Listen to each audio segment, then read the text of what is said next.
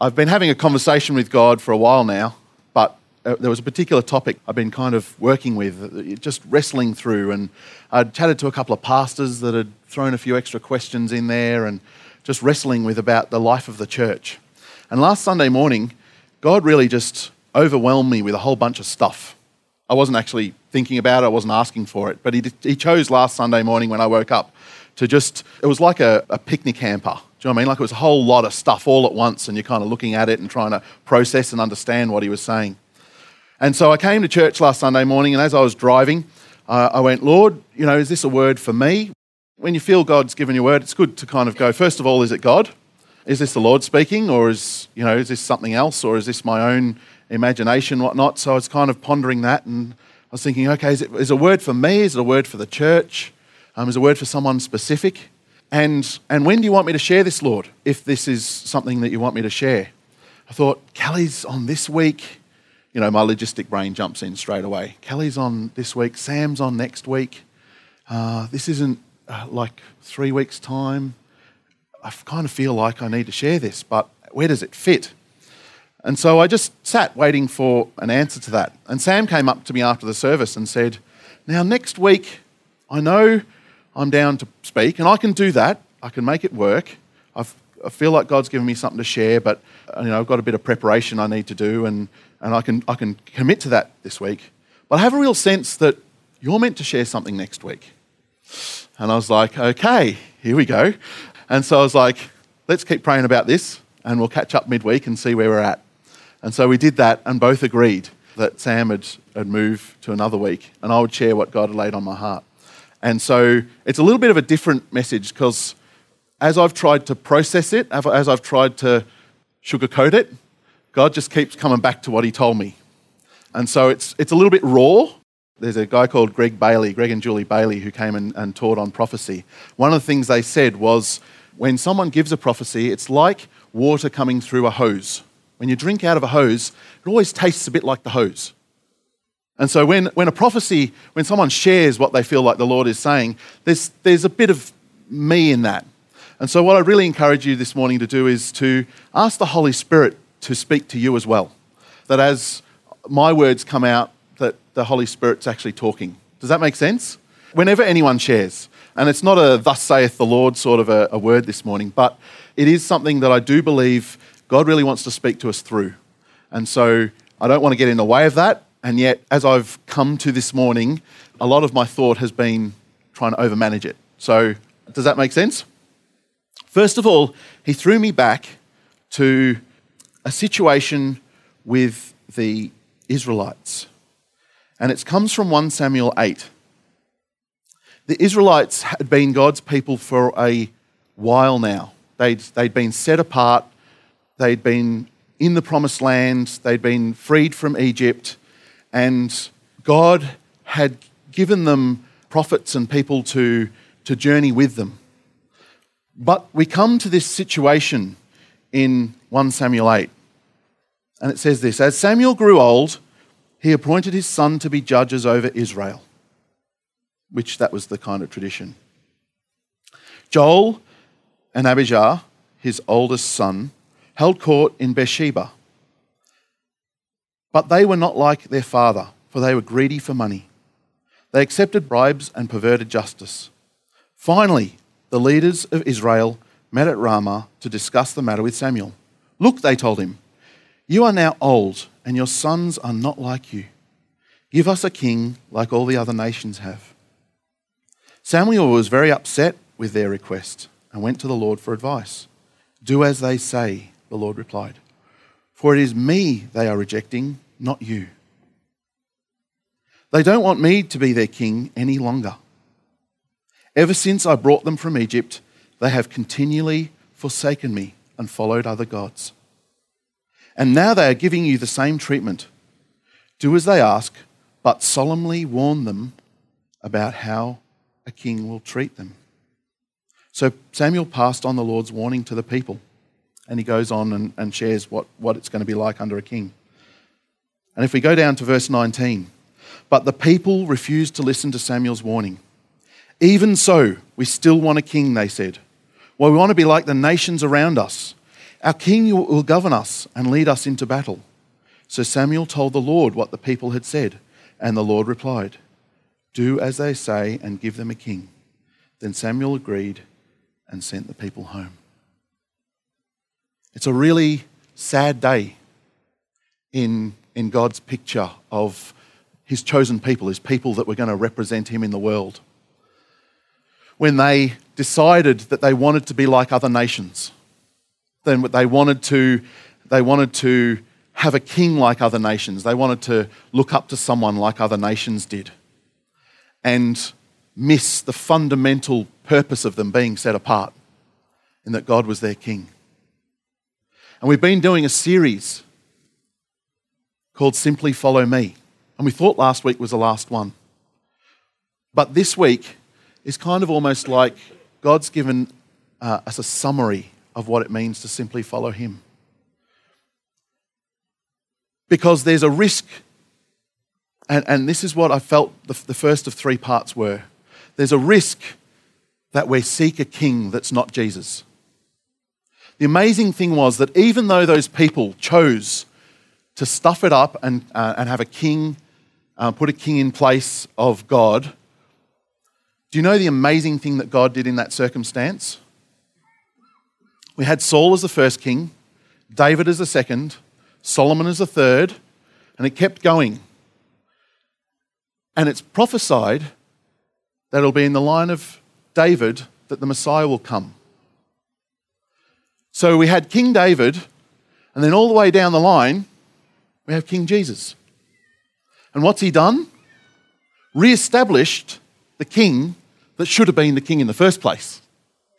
So even though people wanted to say, we want to be like other nations, the, the grass is greener thing. We want to be like them. We want to have someone that we can put up on a pedestal and we can follow and we can cheer. And God said, That's not what I want for you. That's not the way it was meant to be. But if you want to reject me, I'm not going to stop you. And yet, even in that circumstance, he put himself back on the throne through Jesus. And we have faced the same challenge today. There's so many things that we can put on the throne instead of Jesus. And so when we say simply follow me, is Jesus calling, follow me. There's that challenge, there's that wrestle that we face every day. Every day we face that challenge of what it means to simply follow me. He then threw me into um, 1 Corinthians chapter 3. Dear brothers and sisters, when I was with you, I couldn't talk to you as I would to mature Christians. I had to talk as though you belonged to this world or as though you were infants in the Christian life. We see again that we want to be like other nations. There's that tension of what it's like to be in the world and what it's like to be a Jesus follower. I had to feed you with milk and not with solid food because you couldn't handle anything stronger. And you still aren't ready for you are still controlled by your own sinful desires. You are jealous of one another and quarrel with each other. Doesn't that prove you are controlled by your own desires? You're acting like people who don't belong to the Lord. When one of you says, I'm a follower of Paul, and another says, I prefer Apollos, aren't you acting like those who are not Christians? Uh, who is Apollos and who is Paul? That we should be the cause of such quarrels. Why, we're only servants through us, God caused you to believe. Each of us did the work the Lord gave us. My job was to plant the seed in your hearts, and Apollos watered it, but it was God, not we, who made it grow. The ones who do the planting or watering aren't important, but God is important because He is the one who makes the seed grow. The one who plants and the one who waters work as a team with the same purpose. Yet they will be rewarded individually according to their own hard work. We work together as partners who belong to God. You are God's field, God's building, not ours. It paints an amazing picture of these young Christians wanting to grow, wanting to, wanting to build up, and yet they were distracted because they were looking for a king elsewhere. They were looking to something to attach themselves to, some identity, some branding. It's really hard in this country to not have a, have a footy team. You've got to have a footy team. You've got to be attached to a brand. And in the church, it's the same. The first question most people ask you is, What brand are you? they don't use those words. What church do you go to? I love being able to say Catalyst Church because they don't know what that is. They go, uh, is, there, um, uh, is that uh, associated with a denomination? Because that's really what they're asking. What's your brand? What's your brand? And Paul makes it really clear that if you've got a brand that's not God, if Jesus isn't your brand, then you're distracted. You've got to lay something down there because Jesus is the king. He is the only king. And until we understand that, until we, we are able to lay down the other things that try and claim kingship in our lives, sometimes that can be people we idolize, sometimes that can be uh, different career paths, sometimes that can be denominations. There's a whole heap of things that can distract us from what it is that God's calling us to do. Then, if we jump back into 1 Corinthians 2, just the, the chapter before, Paul says, Dear brothers and sisters, when I first came to you, I didn't use lofty words and brilliant ideas to tell you God's message, for I decided to concentrate only on Jesus Christ and his death on the cross. I came to you in weakness, timid, and trembling, and my message and my preaching were very plain. I did not use wise and persuasive speeches, but the Holy Spirit was powerful among you. I did this so that you might trust the power of God rather than human wisdom. Again, we see this amazing contrast between what it is to be a Jesus follower and what it is to be stirred up by some impressive speech, what it is to be inspired by Joyce Meyer or, or um, whoever it might be. They're fantastic um, custodians of the message. But we are Jesus worshippers. We are Jesus followers. He is our King. And that was the first thing that God really impressed on me was that we need to make sure we're confident in this. We need to make sure that there is no confusion of who we worship. None of us actually belong to Catalyst Church. We belong to a kingdom. We belong to a kingdom that is Jesus' kingdom. And there is no church you can go to, well, there probably is, but for, for those that are also Jesus followers, you don't leave any church you actually go to another part of the kingdom. And we worship in different places, but we serve one king. So that's the first part. The second part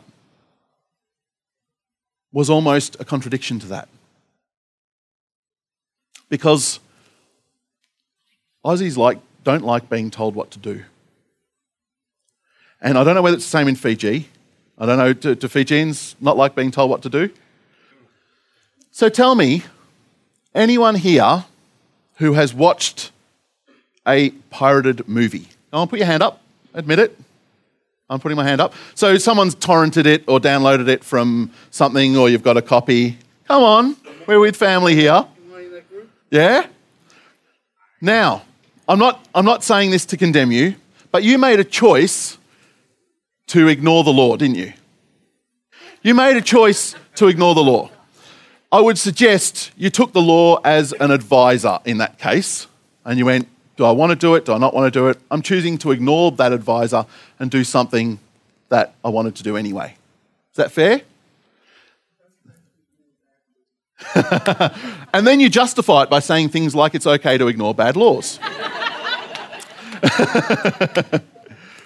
Have you ever tried to tell a tired, worn out mother parenting advice? No? I can suggest it doesn't go down too well. It's probably not the time to give them advice. But there's this sense as people, and part of it is our very individualistic culture. We start with ourselves as the centre, and everything else connects to us, is that we don't like being told what to do. We're sometimes happy to have advisors. We're sometimes happy to have suggestions and input. But if you tell us what to do, we're probably going to react in a bad way. And the second part of this um, package, this little bundle, was that we need to make a decision. We need to make a choice because Jesus is not an advisor. He's not an advisor to our lives, He is Lord of our lives. That is the way He designed it. And if you want Him as an advisor, it's going to get ugly. It's going to get frustrating. It's going to get discouraging. It's going to get really hard. Because as, an advisor, there's some things that you're going to hear that you're not going to like. And there's going to be some things that he's going to suggest, if you want to take the advisor role, that you're actually going to choose to let go of and, and let, let go down and not accept. But Jesus didn't design the picture to look that way. He designed it to look like he was Lord, like he actually was someone that we're following. And if you think about following someone, you can't just pick and choose when you're following them. So if I was going to say, follow me, we're going to the shops, and you decided to follow me to the corner and head a different way, you're not going to get to the shops. Maybe you might catch up with me further down, but you're going to go the long way. Does that make sense? So a follower is someone that actually has chosen for Jesus not to be an advisor, but someone that has chosen for Jesus to be Lord, chosen to follow him. This is something that we find very hard in our culture. This is something we find very hard to stomach, to uh, receive. And yet, we've got a beautiful opportunity as a body, as a group of people, to take that, to take that word of us being followers of Jesus to a new place. We've got an opportunity to take what that means to a new place.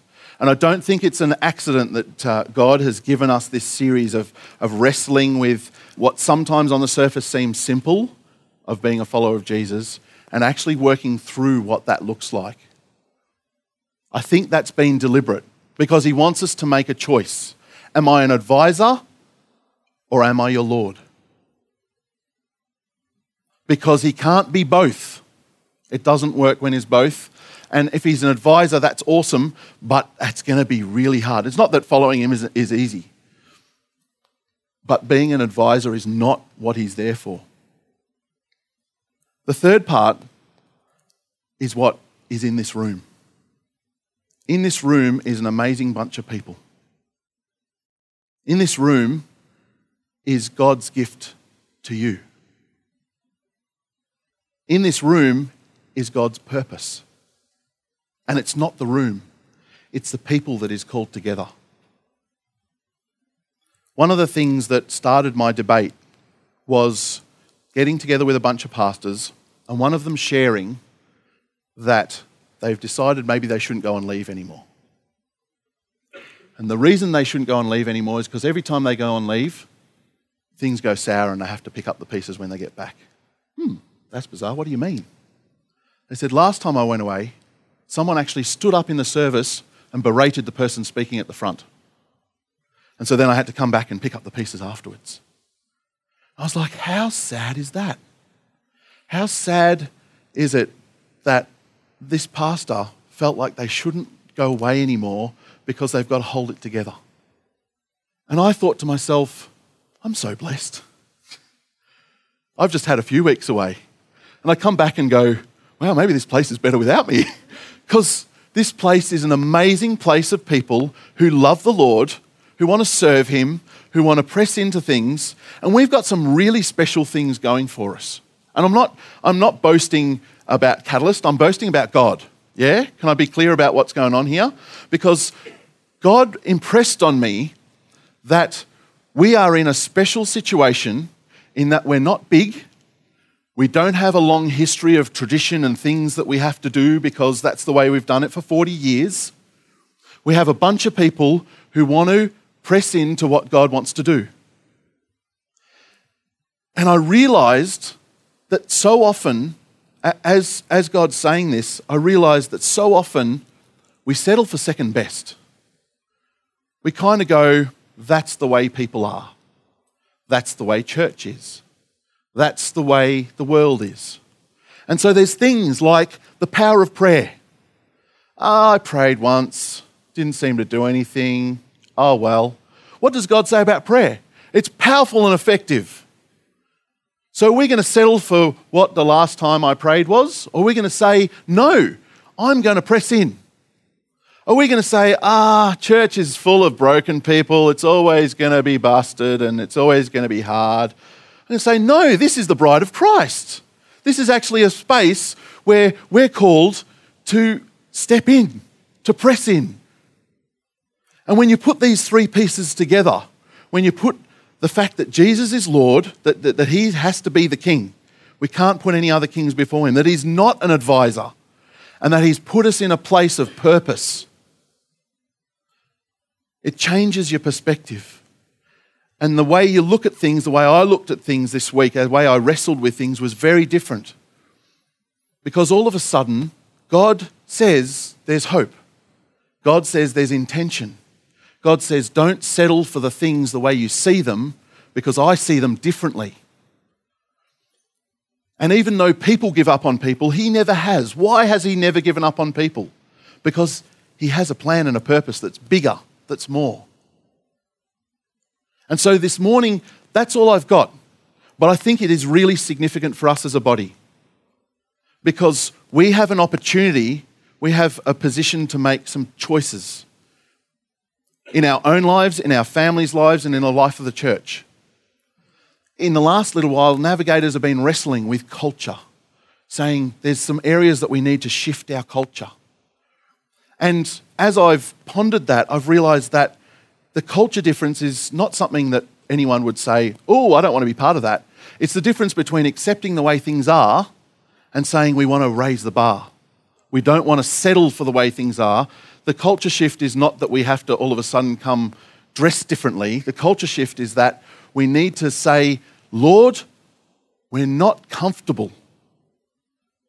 But we're okay not being comfortable because we know there's somewhere more that you want for us. There's some, somewhere of intention. You have an agenda on your mind, and I want it all.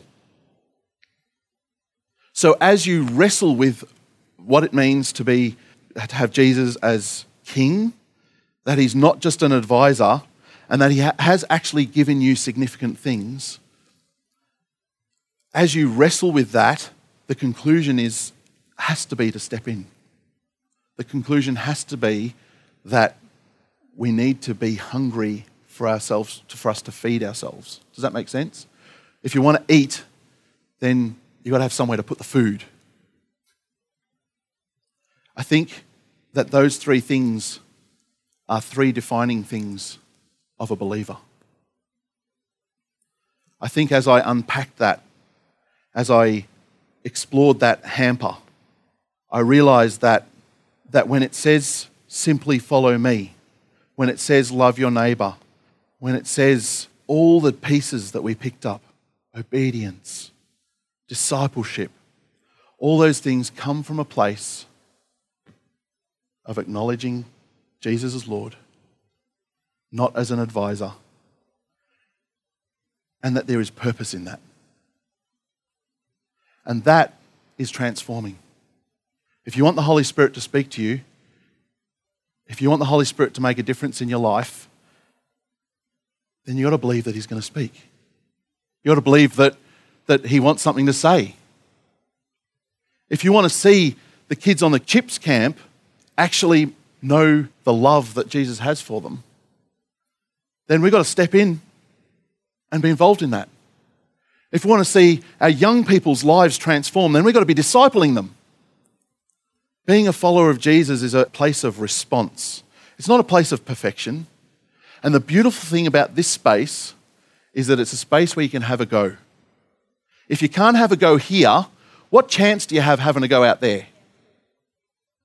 If you can't have a go when you're with your family who get what we're here for, then what hope do you have when you're trying to share with your workmates, when you're trying to pray for someone on the street? So I really sense that the Lord wants us to step in, step in. And if you're not sure what you're stepping into, ask Him, because He's not a mysterious God. He's not hiding from us.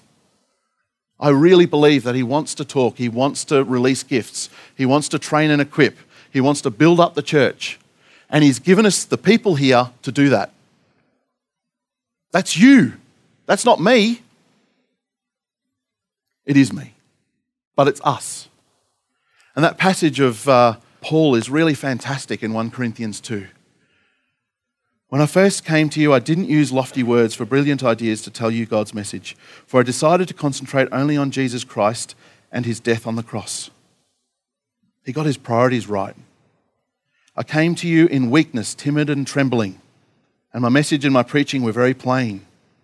Again, it's not about getting it right, it's about getting stepping in. It's about stepping in. And my message and my preaching were very plain. I did not use wise and persuasive speech, but the Holy Spirit was powerful among you. I did this so that you might trust the power of God rather than human wisdom. We have a risk of creating a golden calf. There's always that risk. They couldn't be bothered waiting for God, so they decided to recreate God as a form of a golden calf. Let's not make that mistake again. We've got a great demonstration of what that looks like, of being distracted by, by the sizzling gold, the sparkling gold. Sometimes we have to make a decision when it's not easy, when it's not exciting, when it's not passionate. But the Holy Spirit is at work, and we need to trust the Holy Spirit in this place. Can I just pray? Lord, I just thank you so much. Holy Spirit, I want to thank you that you are way more than any of us. I thank you that you're present here right now and you're speaking into our hearts, Father. Lord, I know personally that my words just don't say enough of what it is that you want to do. And yet, Lord, I know and I trust you that they don't need to. Because, Lord, you convict, you direct, you challenge each of us, Father. And so, right now, Lord, I just pray you'd speak to our hearts. Lord, I pray that you would bring clarity where there is confusion. Lord, I pray that you would bring passion where there is apathy. Lord, I pray you would bring purpose where there is aimlessness. But above all that, Lord, I just want your will to be done in this place with these people. Lord, you know who we are. You know the things we stuff up and the things we celebrate and do well. And yet, in amongst it all, you ask us just to trust you. And so, Father, we come right now. And we say, Lord, we trust you. Another significant part about bringing a word, something you feel Lord wants to share with people, is that once you've delivered it, your job's done. And you've got to let go of it because it's, it's not your word. And uh, that's where I want to leave the word, but I don't want to leave the word because part after that is to go, is it God's word for us? And that's something that you have to decide, not me. Every single one of you has to decide whether God's speaking. Because if God's speaking and He's King and He's Lord and not just an advisor, then there's only one option, and that's to follow. And if He's not speaking, that's okay. I'm not offended. I've done the thing that I felt God telling me to do. And so right now, I'd actually like you to make a choice. Has God been speaking to you this morning? And as I said, I've, i I'm at peace, as in, it's not about me. This is not responding to Matt.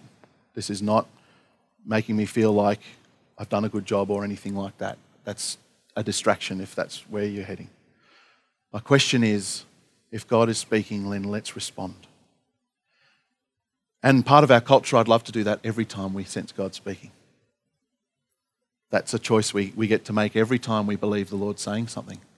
Is are we going to respond? So I have no idea what that's going to look like. But I want you to respond this morning in obedience to what you feel God's saying. And if that's nothing, that's okay, because I know He'll speak when He wants to speak. And if you believe God is saying something this morning, then I just want you to respond to that. There's plenty of options available if you want to respond. You can respond by worshipping, and I'll invite the worship team to come up and, and play. You can respond by maybe going on your knees and praying, coming up the front. You can respond by standing with someone and praying. Or maybe God's actually telling you to do some other things this morning. Maybe there's some things that He wants you to deal with that you realize that, that He's actually just been an advisor in particular situations that you need to fix. But that's between you and God. The beauty of this space is you can have a go, you can stuff it up, and it's still okay. So I'd really encourage you, whatever God's saying, to respond. Because this is a cushioned, soft place to fall. I'm not saying you are going to fall, but it's okay to have a go and step into that space. So, can I please really encourage you right now to ask the Holy Spirit to speak to you personally? And, and again, it, every time someone gives a word, that's, that's the, the, the right place to be, is to say, God, what are you saying here? And then respond in obedience. Respond to our Lord and King, who has an amazing plan and purpose for you, way above what you can hope or imagine. Just remember that. This is not a place of he's a king. And, and the, the bit I skipped in, in um, Samuel was what an oppressive king is going to do to you. That's not our king. He's not an oppressive king who wants to domineer and, and, and make you feel bad about yourself. He wants the best. He wants the best. We just need to say, Yes, we trust you for the best.